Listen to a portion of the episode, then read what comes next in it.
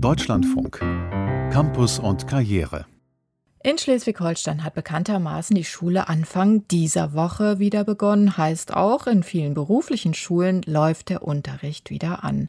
Mit Masken, Tests, unter anderem Luftfiltern und Impfangeboten für Jugendliche, denn die Berufsschülerinnen und Schüler sind ja älter und können geimpft werden. Klingt also eigentlich alles ganz gut, ist aber in der Praxis ein großes Durcheinander, sagt der BVLB, der Bundesverband der Lehrkräfte für Berufsbildung, und er kritisiert, dass von der Politik immer noch keine klaren Leitlinien für ein Krisenmanagement geschaffen wurden. Dr. Sven Mohr ist stellvertretender Bundesvorsitzender des BVLB. Guten Tag, Herr Mohr. Guten Tag. Ihr Verband spricht von einem chaotischen Durcheinander. Nennen Sie uns mal ein Beispiel, an dem das besonders deutlich wird.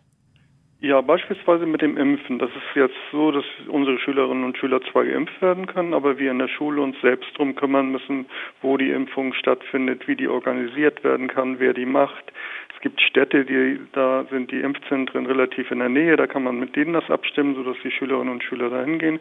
Es gibt aber auch durchaus Schulstandorte, die sehr weit weg sind von den Impfzentren. Da liegt es dann an der Schule, das zu organisieren. Es gibt nur relativ wenig Unterstützung von Seiten des Landes. Sie finden das zwar gut, dass es stattfindet, aber die Organisation liegt völlig in der Hand der einzelnen Schulen. Da könnten wir uns mehr Unterstützung wünschen. Bis hin dazu, dass eben auch Verunsicherungen bei den Schülerinnen und Schülern da sind, dass sie besser aufgeklärt werden. Da gibt es auch nur wenig Informationen von Seiten der Bildungsadministration, die uns da unterstützt. Und äh, Insofern sind die Lehrkräfte eigentlich vor der Klasse allein gelassen. Sie müssen ihre Schülerinnen und Schüler überzeugen. Auf der anderen Seite sind sie verpflichtet zur Neutralität, wissen aber auch, wenn sie einen guten Impfstatus in der Schule hinbekommen, dass wir eben auch zur Sicherheit des Präsenzunterrichtes beitragen und würden sich natürlich auch freuen, wenn viele zum Impfen gehen. Was heißt das denn im Umkehrschluss, wenn Sie jetzt sagen, wir wollen eigentlich da mehr Unterstützung? Was wäre für Sie die optimale Lösung dann? Die optimale Lösung wäre es gewesen, wenn zum Schulstart äh, auf den Schulhöfen Impfbusse gestanden hätten und das Angebot äh, zu den Schülerinnen und Schülern gekommen wäre. Das ist offenbar nicht passiert. Das ist ja nicht nur in Schleswig-Holstein ein großes Thema. Wir reden ja jetzt über eine Problemlage, die sich in allen Bundesländern so abspielt, ja. oder? Ja, ja, genau.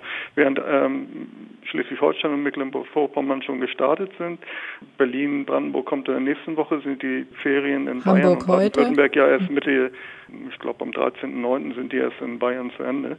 Die haben durchaus noch Zeit, sich vorzubereiten und besser auch zu planen, sodass sie da eine große Unterstützung haben. Wir haben gefühlt von der Bildungsadministration in Schleswig-Holstein eine Sommerpause gehabt. Da hat sich also keiner so richtig darauf vorbereitet. Es war aber auch so, dass vor der Sommerpause in vielen Orten eine Nullinzidenz war über mehrere Wochen. Und ähm, mittlerweile steigt sie wieder. Wir haben in Neumünster beispielsweise schon eine von knapp 70, eine Inzidenz, in Flensburg von knapp 50, also weit über dem Bundesdurchschnitt. Und wir wissen gleichzeitig, dass die Altersverteilung der Erkrankung sich verschoben hat. Es sind nicht mehr die Älteren, die betroffen sind, sondern es ist genau die Altersgruppe Jugendlichen an den Berufsschulen, also zwischen 15 und Ende 20 die stark betroffen sind. Und da fühlen wir uns schon ein bisschen allein gelassen, dass man da auch nicht drauf guckt. Also die Bildungsadministration redet von Grundschulen und will Lüftungsgeräte an den Grundschulen einführen, aber äh, die Unterstützung der Berufsschulen ist dann nicht immer im Fokus. Wie handhaben Sie das denn? Sie sind ja selbst Schulleiter in Schleswig-Holstein an der Eckener Schule in Flensburg. Nehmen wir mal das Impfen. Also was, wenn Sie geimpfte und ungeimpfte Schülerinnen und Schüler in einem Klassenraum sitzen haben und jemand wird positiv getestet? Wie, wie gehen Sie dann vor? Gehen dann alle in Quarantäne? Wir haben beschlossen, dass dann alle in Quarantäne gehen. Nicht nur, weil sie vielleicht zu schützen sind, das sicherlich auch, sondern weil wir insbesondere den Unterricht dann sicherstellen können. Also wir können gut Präsenzunterricht machen und wir haben im letzten Jahr bewiesen, dass wir sehr guten digitalen Unterricht machen können. Eine sehr große Erfolgsquote gehabt auch zum Schuljahresende. Aber wir können sehr schlecht hybriden Unterricht machen. Da haben wir die Technik nicht für die, für die Tonübertragung in den Räumen. Wir haben äh, dann auch Probleme mit der rechtlichen Situation, wenn Bilder von Mitschülerinnen aus dem Klassenraum übertragen werden. Und insofern setzen wir, wenn es soweit kommt, dann für die Klassen auf Präsenz oder auf digitalen Unterricht während der Quarantänezeit. Das sind dann in der Regel sind es 10 bis 14 Tage. Dabei sind ja auch Tests oder die Testpflicht ein wichtiger Faktor. Das ist gerade auch wieder ein Aufregerthema, weil zum Beispiel eine bundesweite, na sagen wir mal, Regelung oder ein Verständnis, dass man bundesweit eben testet, im Grunde wieder ausgehöhlt wird. Thüringen hat jetzt angekündigt, die Testpflicht abzuschaffen wegen niedriger oder bei niedrigen Inzidenzen. Und der Bund hat auch gesagt, die Übernahme der Kosten für die Tests soll im Oktober auslaufen, mit Hinweis auf das Angebot, das äh, über Zwölfjährige dann im allgemeinen Impfszenario sozusagen bekommen können. Was mhm. heißt das für Sie jetzt für die beruflichen Schulen? Das heißt momentan große Unsicherheit. Bisher haben wir Selbsttests für die Schülerinnen und Schüler zur Verfügung gestellt bekommen und führen die in der Schule durch, zweimal in der Woche. Wenn die dann später kostenpflichtig werden, kann ich mir das nicht vorstellen, dass das fortgesetzt wird.